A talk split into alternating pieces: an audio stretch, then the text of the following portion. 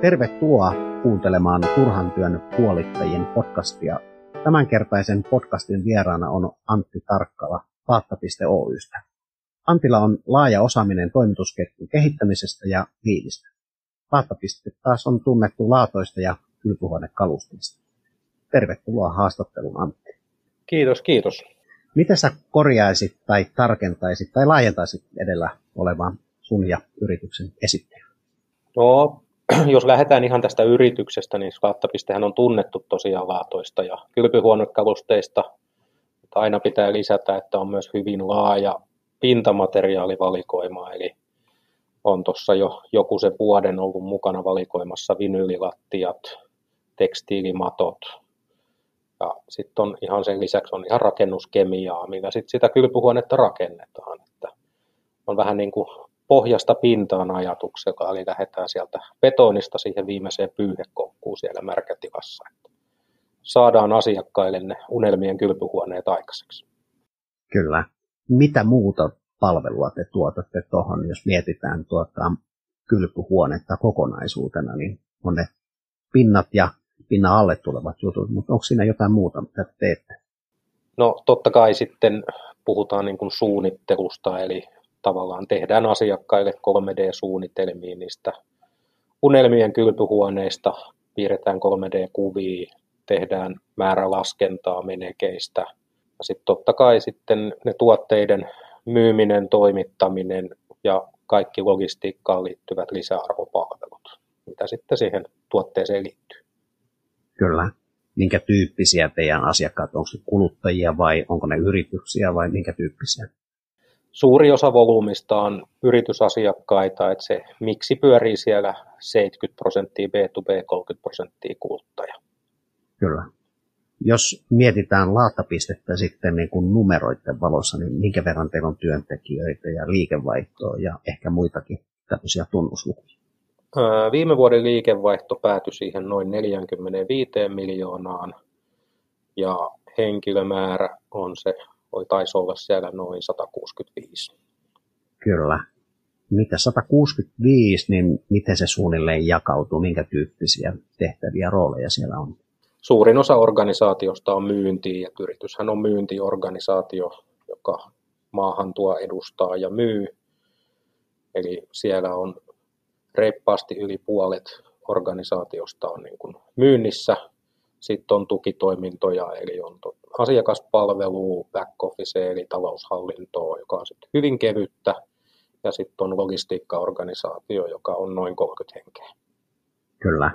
Miten sitten podcastin aiheena on logistiikka, niin 30 henkeä, minkä tyyppisiä tai montako varastoa teillä on, onko se keskitetty ja, ja on millä? Kes, pääsääntöisesti voidaan sanoa, että meillä on keskitetty keskusvarastologistiikka tiettyjen tuoteryhmien osalta on siirretty ulkoiseen varastoon, kumppanin hoitoon, muutamat, muutamia asioita, jotta saadaan niin sanotusti tila riittämään. Ja nämä, mitä on siirretty tota, kumppanin hoitoon, nämä on tämän tyyppisiä tuoteryhmiä, mitä yleensä ei toimiteta samaan aikaan muiden tuotteiden kanssa ennen kuin mennään hirveän syvälle tuonne logistiikkaan ja ehkä liinin johtamiseen, niin kerrotko susta, mikä sun tausta on? No oma tausta, eli jos lähdetään siitä, että valmistunut, valmistunut koulusta ensin BBX 2000-luvun alkupuolella, sitten siinä hetken ollut tuolla päivittäistavarapuolella keskusliikkeessä logistiikan suunnittelussa – siitä sitten siirtynyt elintarviketeollisuuden puolelle ja siellä Unileverillä semmoiset kuutisen vuotta ja sitten siihen perään vielä Apetit Suomea ruokapakasteiden parissa hetki ja sitten siitä sitten siirtynyt laattapisteelle, jossa nyt tulee 15 vuotta täyteen. Kyllä. Ja aina koko urani on ollut aihealueena logistiikka, talous, prosessit ja jotenkin noin ERP-järjestelmät aina lähellä sydäntä ja aina päätynyt omalle työpöydälle, että miten niillä saadaan toimintaa parannettua. Kyllä. Mitä jos mietitään, nyt palataan sitten takaisin sinne laattapisteeseen logistiikkaan, niin minkä verran siellä on niin nimikkeitä ja, ja minkälaisia massoja siellä liikkuu? No jos kokonais niin kuin aktiivinimikevalikoima pyörii siellä noin 20 000 kappaleessa, varastossa keskimäärin on saldoilla koko aika kymmenisen tuhatta nimikettä. Ja jos massoista puhutaan, niin toimitusvolyymi vuositasolla on siellä 30 miljoonan kilon paikkeilla.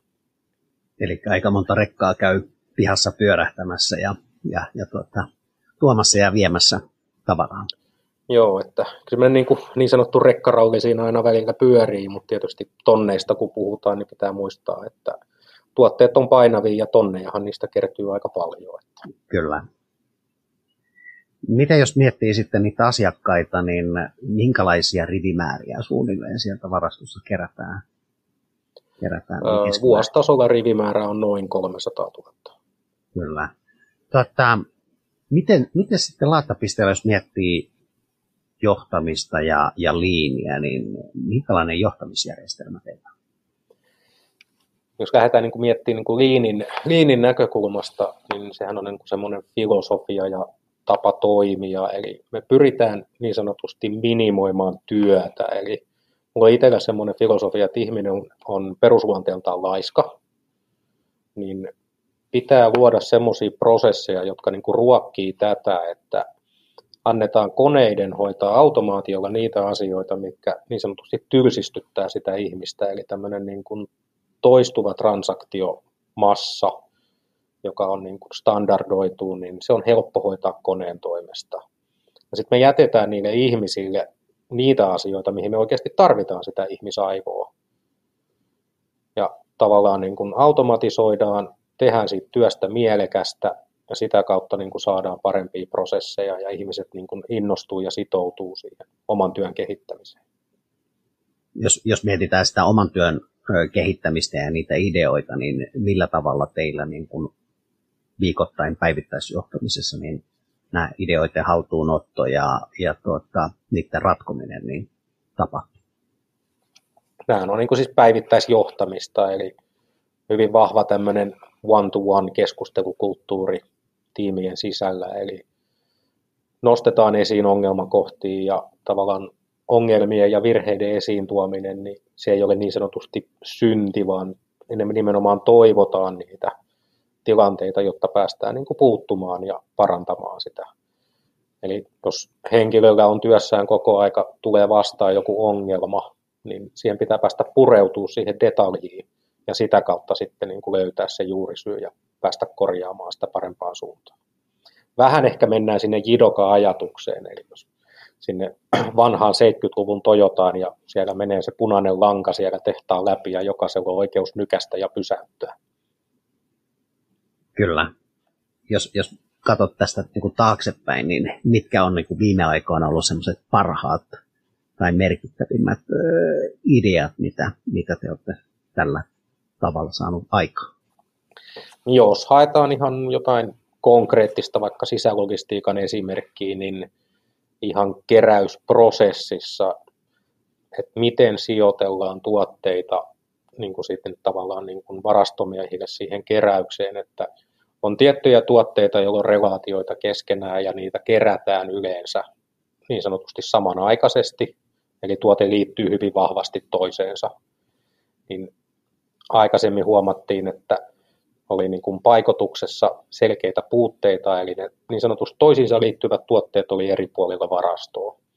Niin ihan tämmöisenä liini, liiniharjoituksena yksi työntekijä teki sitten niin kuin projektityön siitä, että sijoitetaan ne lähekkäin ja kuinka paljon se niin kuin nopeuttaa sitä läpimenoa, kun on niin optimoitu se sijoittaminen. Kyllä. Toinen konkreettinen esimerkki, sanotaan näin, ei ehkä ihan niin matalalla kynnyksellä toteutettavissa, mutta on ihan sisään tulevan massan niin sanottu optimoitu virta.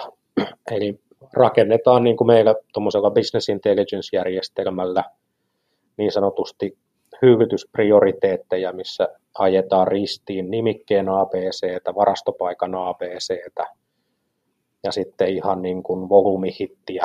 Ja niin sanotusti kone pyrkii sijoittamaan tämmöisen niin kuin hitaasti kiertävän mahdollisimman kauas ja mahdollisimman korkealle ja sitten semmoiset high siihen lähelle. Kyllä. Eli turhaa työtä puolitettu aika, aika paljonkin sitten tuossa tuolla tavalla. Joo, ja siellä, niin kuin, tavallaan sehän on, niin kuin, puhutaan isoista transaktiomääristä, niin aina kun jokaisesta säästää pari klikkiä tai sitten säästää tota, ajoaikaa, kun trukki liikkuu paikasta A paikkaa B, niin se, se niin kuin kumuloituu sitten. Ja puhutaan loppupeleissä aika isoista rahasummista. Kyllä.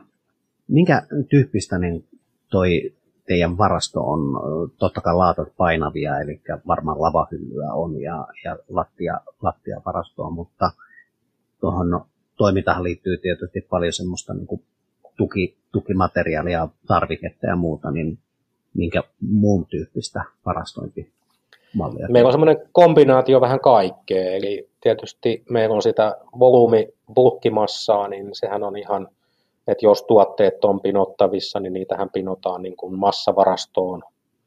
Sitten meillä on ihan hylly, hyllyihin menevää lavatavaraa ja sitten meillä on pientavara-automaatio, joka on sitten integroitu tuonne ERP-järjestelmään, joka hoitaa sitten, hoidetaan niin kuin muutamalla alusta-automaatilla sitä pientavaralogistiikkaa. Kyllä jos mietitään teidän sitä logistiikkaa, niin mitkä on olleet semmoiset niin suurimmat haasteet viimeisin, niin kuin viimeisinä vuosina? Ajattelen sitä sisälogistiikkaa tai sitten toimitusketjua. No, jos mennään ihan suurimpiin haasteisiin, niin sitten tietysti voidaan niin kuin alkaa keskustelemaan maailmantilanteista, mutta tota, eli kun mietitään niitä kokonaistoimitusketjuja ja mikä vaikuttaa mihinkin ja kuinka laajasti, niin maailmantilannehan nyt on tässä – ollut aika turbulentti sieltä koronasta asti ja se nyt on näkynyt niin kuin semmoisena perinteisenä whiplashina, joka heiluu ylös ja alas. Ja nyt on niin kuin pikkuhiljaa vähän niin kuin ehkä maailman jossain määrin normalisoituu ja viime vuonna on jouduttu tekemään operaatioita, nostaa buffereita ja nyt niitä on päästy normalisoimaan ja alkaa se niin sanottu normitilanne palautumaan sitten. Kyllä. Mitäs toi korona-aika, niin toiko se teidän toimitusketjuihin jotakin semmoisia ongelmia, haasteita, mihin jouduitte sitten hakemaan ratkaisuja? Se oli ehkä enemmän sitä koronan jälkimaininkia, eli puhutaan, puhutaan tietyissä tuoteryhmissä, mihin tarvitaan elektroniikkakomponenttia, niin niiden toimitusketjuissahan tuli saatavuusongelmia. Niin sehän tietysti näkyy jossain määrin. Sitten tuli tämä globaali meriliikenteen ongelma, Eli niin sanottu konttien saatavuus, sen, se näkyy tuossa, eli niin sanotusti pidentyneet toimitusajat Suomeen, koska ei ole vapaita kontteja maailmalla. Sitten oli tietysti myös valtameriliikenteessä oli vähän reititysongelmia, että kaikkiin satamiin ei aina menty. Kaikkea tämmöistä, mitä varmasti monelle tuttua nyt tässä on viimeisten kolmen vuoden aikana tapahtunut. Kyllä. Miten sä näet, jos tästä katsoo niin kuin eteenpäin, niin äh, onko siellä tulossa jotakin sellaisia toimitusketjuun liittyviä asioita, haasteita, mitä, mitä te joudutte niin kuin, ottaa huomioon tai joihin jo, joudutte niin kuin ainakin skenaariotyötä tekemään ja arvioimaan, että tuleeko sieltä heijasteita? No siis toimituskustannukset ja mistä se koostuu, niin sehän nyt on semmoinen kysymysmerkki tässä kun mietitään niin kuin polttoaineiden kustannusta ja miten se vaikuttaa siihen niin kuin logistiikkaan, että millä rahalla saa mitäkin liikutettua. Sitten on tulevat ekologisuusvaatimukset on ehkä kehityskohteita, että mihin pitää ja kannattaa varautua. Ja ehkä niiden osalta mielellään niin kuin etupeltoon tehdä niitä asioita, että on niin valmis ennen kuin lainsäätäjä lähtee vaatimaan. Ja tähän ehkä liittyy myös toimiala, missä, missä pyöritään, että siellä on uusi rakennusalan lainsäädäntö tulossa ja sitä kautta tulee varmasti ekologisuusvaatimuksia, joka asettaa sitten koko sille toimitusketjulle ja kaikkiin niihin tuotteisiin, mitä rakennusalalle syötetään, niin tiettyjä uusia vaatimuksia ja miten pitää toimia. Kyllä. Miten, äh, miten teille niin kuin näkyy Kiinan asema ja, ja sitten toisaalta ehkä joutuu nyt sanomaan, että Ukrainan osalta siinä vaiheessa, kun jälleen rakentaminen alkaa siellä, niin siihen voi tietysti mennä oma aikansa ennen kuin se käynnistyy, mutta että uskotaan näin, että se käynnistyy, niin miten sä näet näiden, aiheuttaako ne teidän, kun puhutaan kuitenkin rakennusalasta, niin jotakin heijasteita? Et var, jos ajatellaan nyt tuota Kiinaa, niin Kiina niin kun ei sinällään ole kauhean iso peluri tässä meidän, meidän hommassa, että muutamia tuotteita sieltä tulee ja joidenkin tuotteiden osakomponentteja, mutta suora tuonti Kiinasta on hyvin pientä. Sitten jos mietitään Ukrainaa ja siitä tulevaa jälleenrakennusta, niin jos Etelä-Euroopan valmistava teollisuus lähtee syöttää Ukrainaan sitä volyymiin, niin saattaahan se tietysti aiheuttaa haasteita sitten tänne Pohjolaan, että riittääkö kaikille sitä tuotetta. Kyllä. Vähintäänkin kysyntä, kysyntä aiheuttaa sitten jollakin tapaa jälleen, jälleen kerran piikkiä sitten ja, ja ehkä, ehkä kustannuksetkin sitä kautta niin kuin nousee, nousee niin kuin muualla. Että ehkä, ehkä nämä tekijät varmaan on. Tuota, ää, mä palaan vielä siihen niin kuin liiniin ja johtamiskulttuuriin. Puhuttiin siitä logistiikan johtamisesta, mutta miten, miten liini on teidän niin kuin koko organisaation alkaa johtoryhmästä tai johdosta ylipäätään, niin miten liini on siellä otettu teidän kulttuuriin? Onko se lähtenyt sieltä niin kuin, vai, vai onko se teidän niin kuin logistiikan puolella vaan oleva asia? Se on sekä että, että sanotaan, että myynnissä liiniä ajatellaan vähän eri tavalla, että siellä puhutaan semmoisesta rakennusalan liinistä, Eli pyritään niin kuin ihan jo meidän myyntiprosesseissa tuomaan niin kuin meidän logistiikan lisäarvopalveluilla niin kuin asiakkaalle sitä linja-ajattelua ja niiden palveluiden kautta helpottaa asiakkaan elämää ja poistaa sieltä semmoisia turhia työvaiheita. Että saadaan niin kuin myös se asiakkaan prosessi joustavammaksi ja tehokkaammaksi. Ja sitten talon sisällä, että meillä on se totta kai se lähtee sieltä johdosta, kaikkihan lähtee aina johdosta, niin just tämä filosofia, että poistetaan turhaa työtä, on tietty avoimuus, nostetaan ongelmat esiin ja semmoinen keskusteleva kulttuuri. Joo, se monesti, monesti kun keskustelee liinistä ja johtamista, niin osassa organisaatiossa voi olla, että se, ei ole, se on tavallaan niin kuin nähdään, että tämä on vain tuotannon juttu tai tämä on vain logistiikan juttu, jossa, jossa liinifilosofia on, on niin kuin juurtunut, mutta sitten sitten vaikka myyntiorganisaatio voi kokea, että eihän tämä liity mitenkään tähän niin kuin meidän tekemiseen, mutta toi hyvä näkökulma se, että silloin kun te pystytte teidän asiakasta palvelemaan niin kuin paremmin, niin totta kai se koskettaa niin kuin myyntiä ja heidän täytyy ymmärtää se liinikulttuuri, mitä se tarkoittaa ja mitä se asiakkaan näkökulmasta tarkoittaa, jotta ne pystyy sinne tuomaan semmoisia palveluja ja ratkaisuja, jota, jotka sitten hyödyttää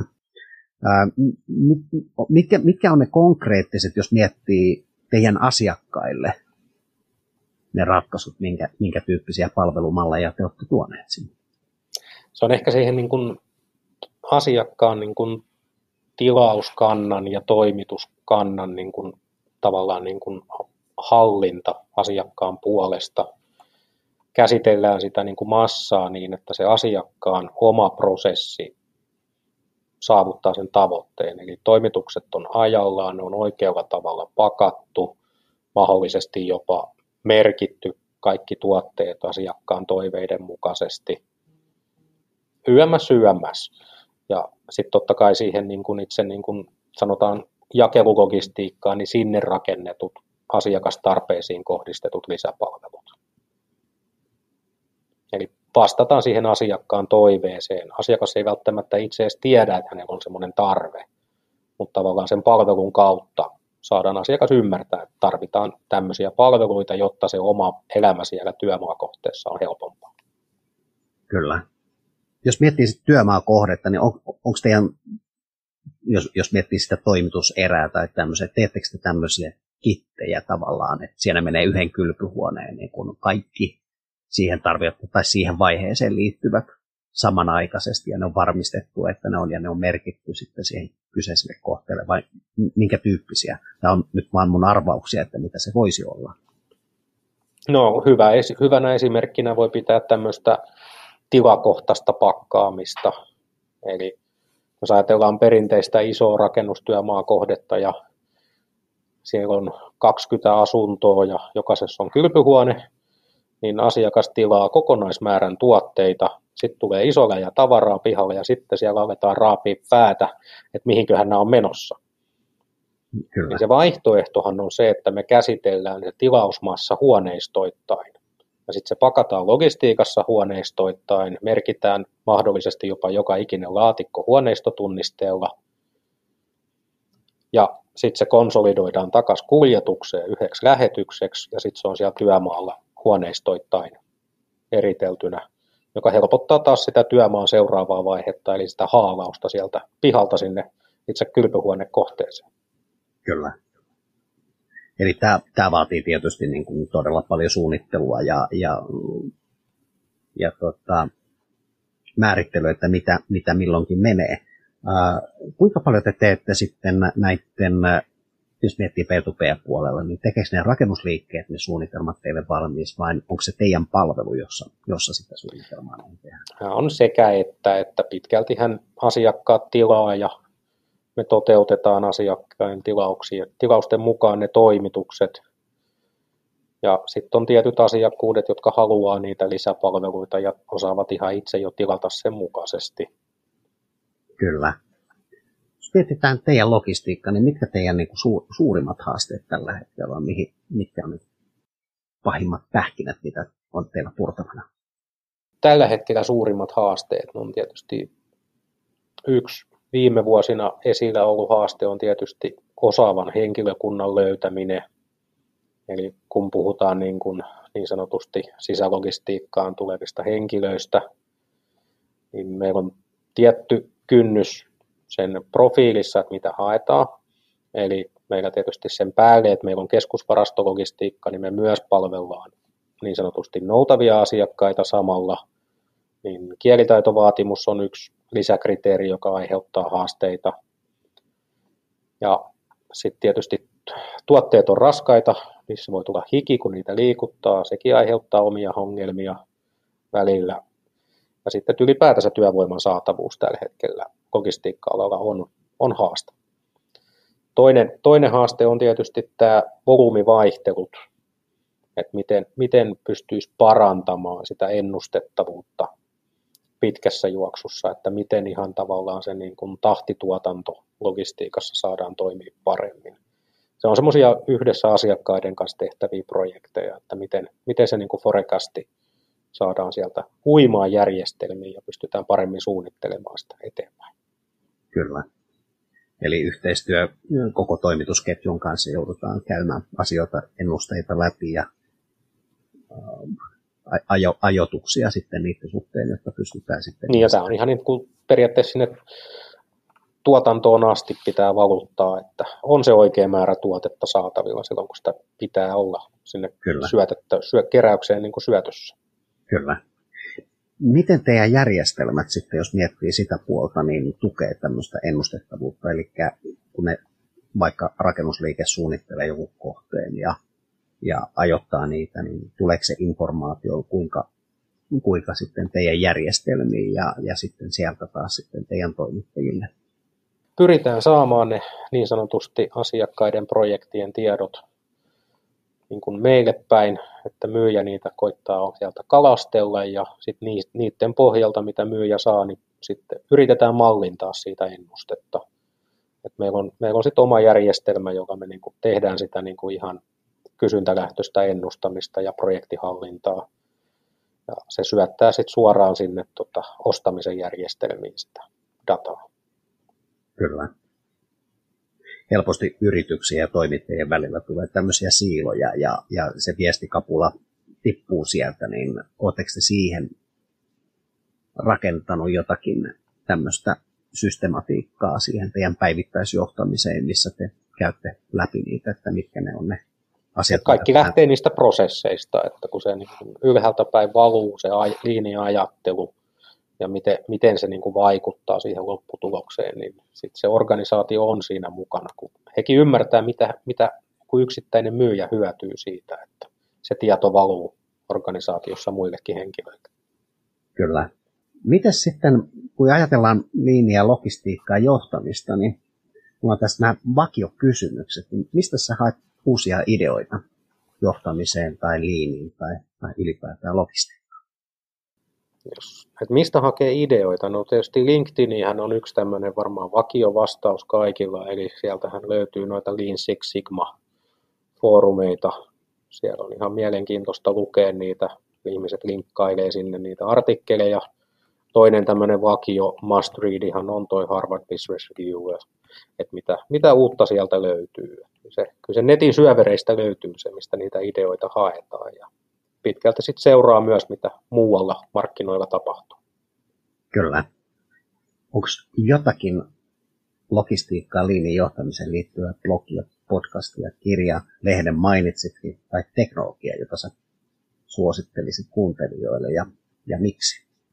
Mä en niin kuin ehkä, ehkä niin kuin tukeutuisi mihinkään yhteen yksittäiseen, että kannattaa niin kuin avoimin mielin seurata useampaa foorumia ja poimia sieltä niitä omia mielenkiintoisia ajatuksia. Ja sitten on, on tiettyjä tota, liinifoorumeita, missä käyn niin kuin aika usein kuuntelemassa webinaareja, missä ihan niin kuin normaalit Black Belt, Green Belt liinisertifioitavat niin kuin kertoo niistä omista projekteista. Että niistä saa aika paljon ihan semmoisia käytännön ajatuksia ja vinkkejä, että mitä voisi tehdä ja mihin voisi niin kuin ehkä vähän keskittää huomiota. Kyllä. Ö, oletko ollut mukana Clean-yhdistyksessä ja, ja niiden, niiden näissä tapahtumissa? Valitettavasti ei ole aika tämmöiseen riittänyt. Että... Tota. Joo. Siellä on aika hyviä ollut tämän tyyppisiä niin kuin puheita justiin niin kuin käytännön kokemuksien kautta.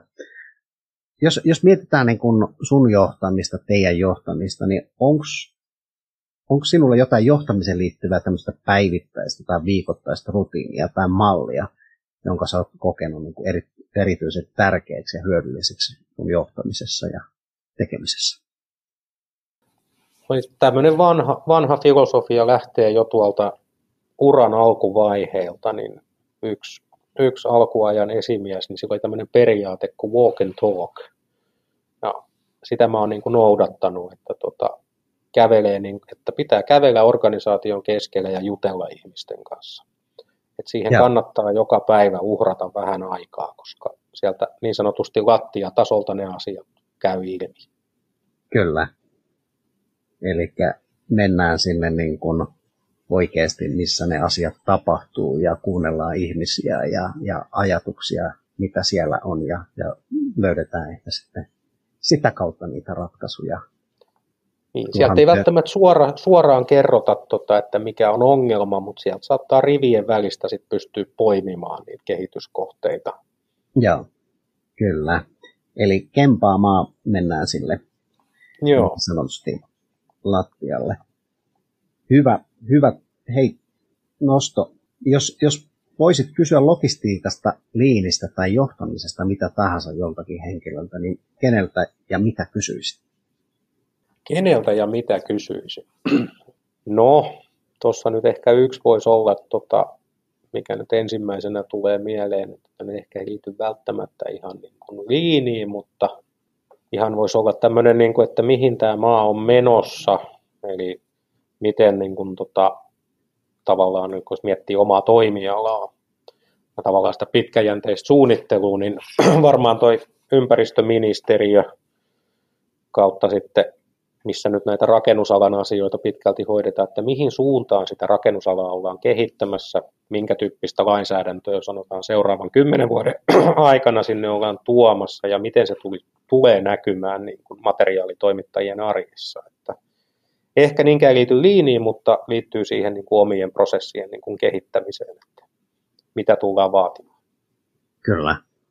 Mielenkiintoinen alue. Tämä, tämä niin kuin jos miettii ympäristöasioita ja muita, niin varmasti toi naapurin sota, sota aiheutti niin kuin aika nopeinkin muutoksen, jos miettii, miettii tuota, vaikka aurinkopaneelien tai energiapuolen sektorille tuossa niin kuin viimeisen vuoden kahden aikana. Et iso, iso hyppäys tapahtui, niin näitä sysääviä tekijöitä voi olla yhtä lailla koronan varmasti teki niin kuin etätyöhön tai tai, tai tuota, muuhun toimintakulttuuriin niin aika isoja, isoja muutoksia. Niin ja niin kuin se, ne on semmoisia katalyyttejä siinä, että Kyllä. tavallaan jos ajatellaan koronaa, niin se oli semmoinen yön yli digiloikka Kyllä. Niin kuin koko kansalle, tai itse asiassa globaalisti kaikille. Että aikaisemmin tus, saattoi tuskastella etätyövälineiden kanssa, että osaamistasot oli laidasta laitaa, mutta ei siinä mennyt montaa viikkoa, kun kaikki osas käyttää.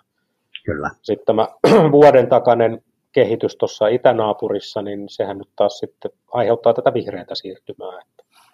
Kyllä.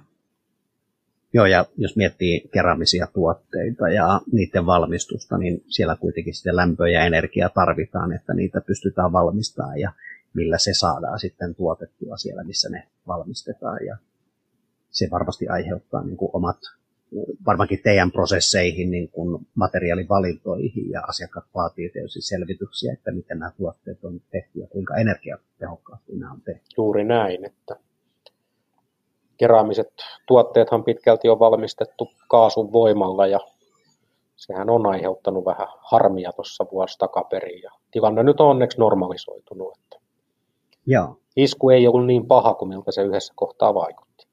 Kyllä. Millä keinolla sä irrottaudut työarjesta? Se on normaalia kotiarkea, eli perheen kanssa ja vähän harrastuksia. Ulkoilu, vähän semmoista aivojen tuulettamista ja aivojen tuulettaminen yleensä myös ruokkii uusia ideoita. Kyllä, sekin on yksi aineenvaihdunnan aktivointikeino kuitenkin, lähtee kävelylle, niin yleensä siellä ne parhaat ideat rupeaa kumpuamaan. Tota, mistä sua, sulta saa lisätietoa sun ajatuksista? Onko sulla jotakin blogia tai nettisivuja, Twitteriä, linkkarit, Facebookia? LinkedIn on semmoinen, mitä on, on tullut käytettyä ja joskus sinne, mutta sanot, viime aikoina on ollut sen verran pieni kiire tässä tiettyjen niin kuin, projektien kanssa, että sinne ei ole tullut vähän aikaa nyt kirjoiteltua mitään, mutta linkkarin kautta pystyy seuraamaan. Oikein hyvä. Hei, kiitos mielenkiintoisesta haastattelusta, Antti. Oli, oli tota, varmasti semmoisia syötteitä sieltä mahdollisesti joku, joka on kävelyllä, niin kuuntelee tätä, niin sai varmasti ideoita. Hyvä, jos on tota, mielenkiintoisia aiheita ja mielellään niin kuin liinistä ja prosessien parantamisesta niin kuin aina tulee kerrottua. On hauska aihealue, mistä voi niin kuin jakaa ajatuksia. Ja koskaan ei välttämättä ole semmoista niin kuin de facto oikeaa vastausta, vaan se lähtee aina sitten tapauskohtaisesti miettiä, että mikä soveltuu mihinkin. Kyllä. Oikein hyvä. Hei, kiitos tästä haastattelusta ja tästä on mukava lähteä jatkamaan kehittämään.